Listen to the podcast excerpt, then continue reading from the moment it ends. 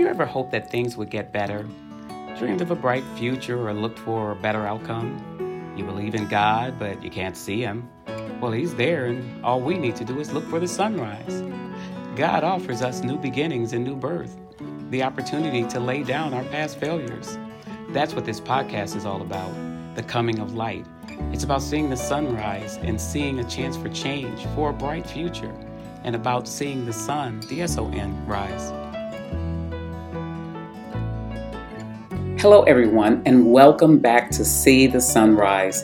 This is episode 21, and I'm so excited about this week's podcast. I wanted to talk about being thankful and Thanksgiving, and in this time of year, it's just an amazing time, and it's an opportunity to really think about all of the things that we've experienced, and more than that, to be able to say thank you to God for all that He has done I'm reminded of First Chronicles chapter 16 and verse 34. It says, "Oh give thanks unto the Lord, for he is good, for his mercy endureth forever." This has been a tumultuous year to say the least. People were excited about entering into the year 2020 and you know, I've, I've talked about this before. They were hoping for clearer vision and new opportunities, but it's been anything but clear vision. What we've been left with as we round the corner of 2020 is death and sickness, hopelessness, despair, poverty, unemployment, shutdowns, government fighting, and ongoing discord from opposing opinions. Yet, despite all of this, we as people of faith in God are told to give thanks to the Lord. Thanks is usually rendered when someone has done something for you, whether it's big or small.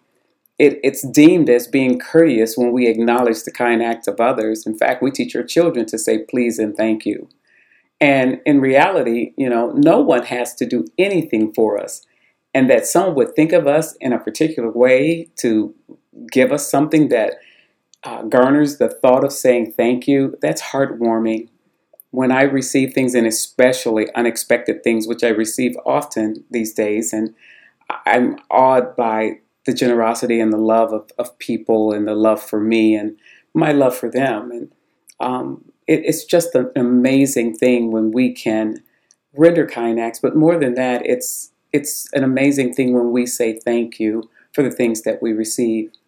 This week, I p- had planned on preparing a hearty Thanksgiving Day meal and surprising my sister by taking it to her. She lives in Cleveland. Um, and my husband and I thought it would be a good idea to take that road trip and just drive it up and uh, surprise her. She suffers with an autoimmune disease, and because of it, she has to be extra careful, even more than those of us who are deemed somewhat healthy. But she has to be extra careful when uh, around other people. In fact, she has been pretty much shut down for the last nine months, and she only ventures out for essentials and at times when she perceives it's uh, going to be less occupied by others. With the ongoing rise in COVID cases this week, I felt it was wise to follow the guidelines and of, of our government officials.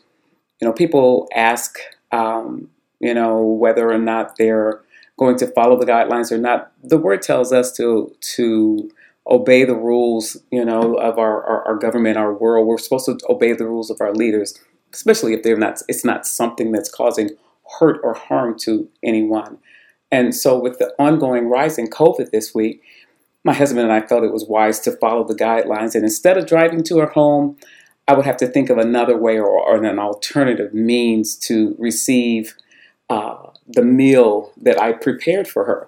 So what I did, I prepared the meal and I placed it in the freezer and then packed it in some dry ice to send it overnight.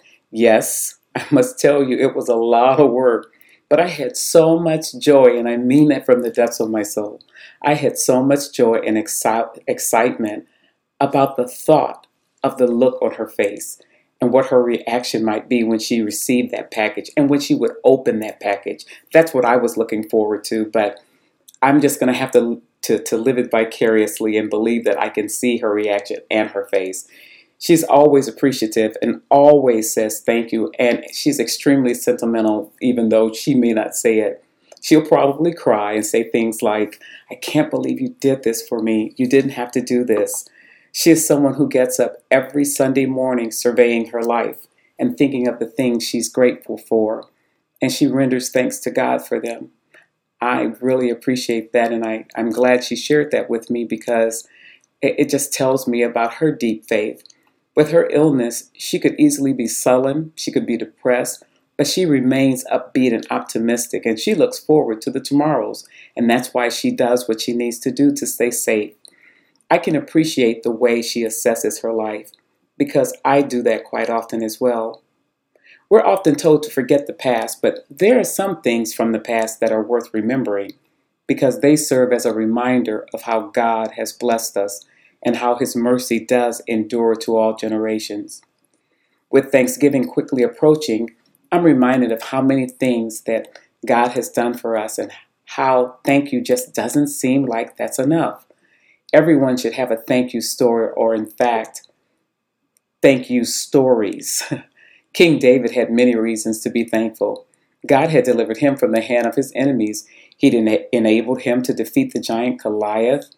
He uh, was a stronghold when he felt weak or cap- incapable. God was a stronghold for him. He was a steady force for him that he could depend on. And David thanked God not just for the things he did, but just for who he was in his life. Too often, our words or acts of appreciation only come when someone has done something for us. But we should be thankful if God never does anything for us because if it were not for Him, we would cease to exist. It shouldn't matter if anyone has done anything for you.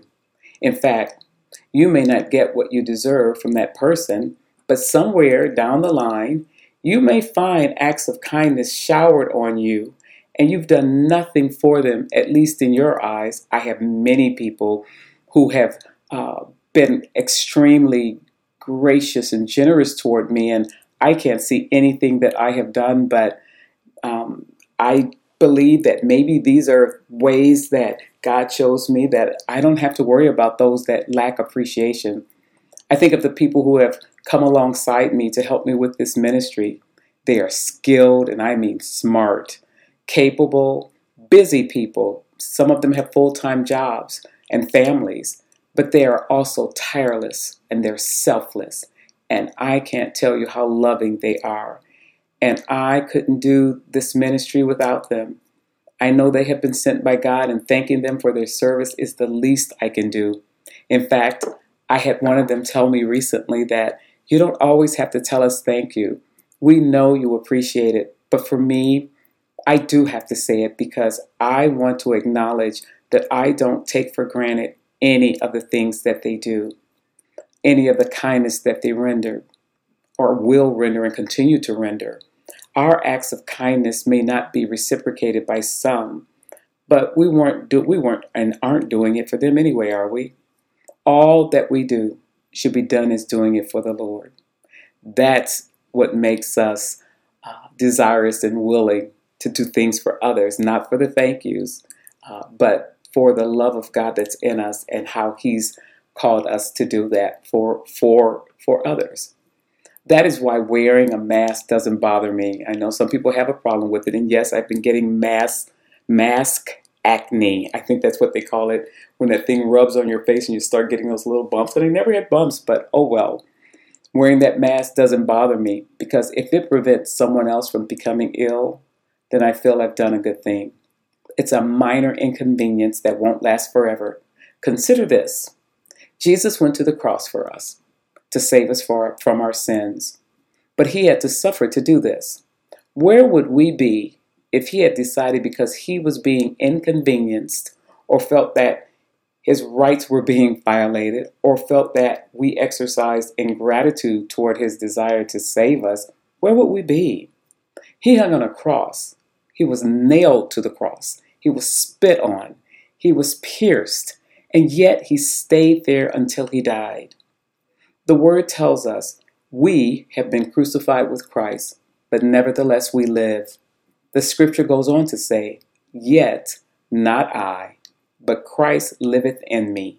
And the life which I now live in the flesh, I live by the faith of the Son of God who loved me and gave himself for me. What that says to me is that If Christ died for me, then I should be willing to die to myself, which means if it helps someone else, I should be willing to do it because it is what Jesus would do. For the next several days, I'm going to continue to focus, focus on Thanksgiving. There simply isn't enough time to begin to say the importance of being thankful and for thanking God no matter what situation you may find yourself. It takes our mind away from ourselves and places it on someone else. It makes life worth living when you know you made someone's day a little bit easier, a little bit brighter, a whole lot more hopeful. It warms our soul to see the faces of those who are the recipients of the love that is shown because of who lives inside of us. Thanksgiving isn't the same as it used to be for me. Thanksgiving used to be a time where we would gather with loved ones, and um, my mom would cook inordinate amounts of food. We'd sit around, talk about nothing, and do nothing. But it was just about being there with them. That part makes me sad. But there's a joy that awaits me when God calls me from my labor and tells me my work is done. My faith tells me I can trust and believe that I will see them again, that my soul will live. My parents were saved, and so I know that they await my coming. And what a great Thanksgiving day that's going to be. But in the meantime, I want to be the person God calls me to be. I want to be the person who exercises and demonstrates thanks in all things. Consider spending the next several days and weeks to look around and find things to thank God for. I'll start. I thank God for the air that we breathe, for the gift of sleep to rest when weary from the work of the day, for work and the ability to make a living, for the activity of my limbs, for a mind to think and act and carry out my day to day task, for a bed to sleep on and covering to keep me warm, for the heat from the sun and the warmth provided in our home, for my eyes that enable me to see, for warm water, for a God who hears me when I cry, for a God who listens and answers prayer, for God who dries my tears. I'm thankful for God who helps me in times of trouble. I could go on and on. I I don't have, and in the English language, there are not enough words that could convey the thanks that I have for God, and I hope that's your Thought too. I am reminded of Psalm 40 and 5. O Lord my God, you have performed many wonders for us. Your plans for us are too numerous to list. You have no equal. If I tried to recite all your wonderful deeds, I would never come to the end of them. That's what I feel about Thanksgiving and thanking God. If I tried to tell Him and thank Him for all of the things He's done, and done in my life and around me and the lives of others, I would never come to an end of them. I simply wouldn't be able to thank Him enough. What are you thankful for? Take a moment. Look around. Look over your life, and I'm sure you too will find a list too numerous to name. May we always render thanks to God, for He is good, and His mercy endureth to all generations. God bless you. I'll talk to you next week.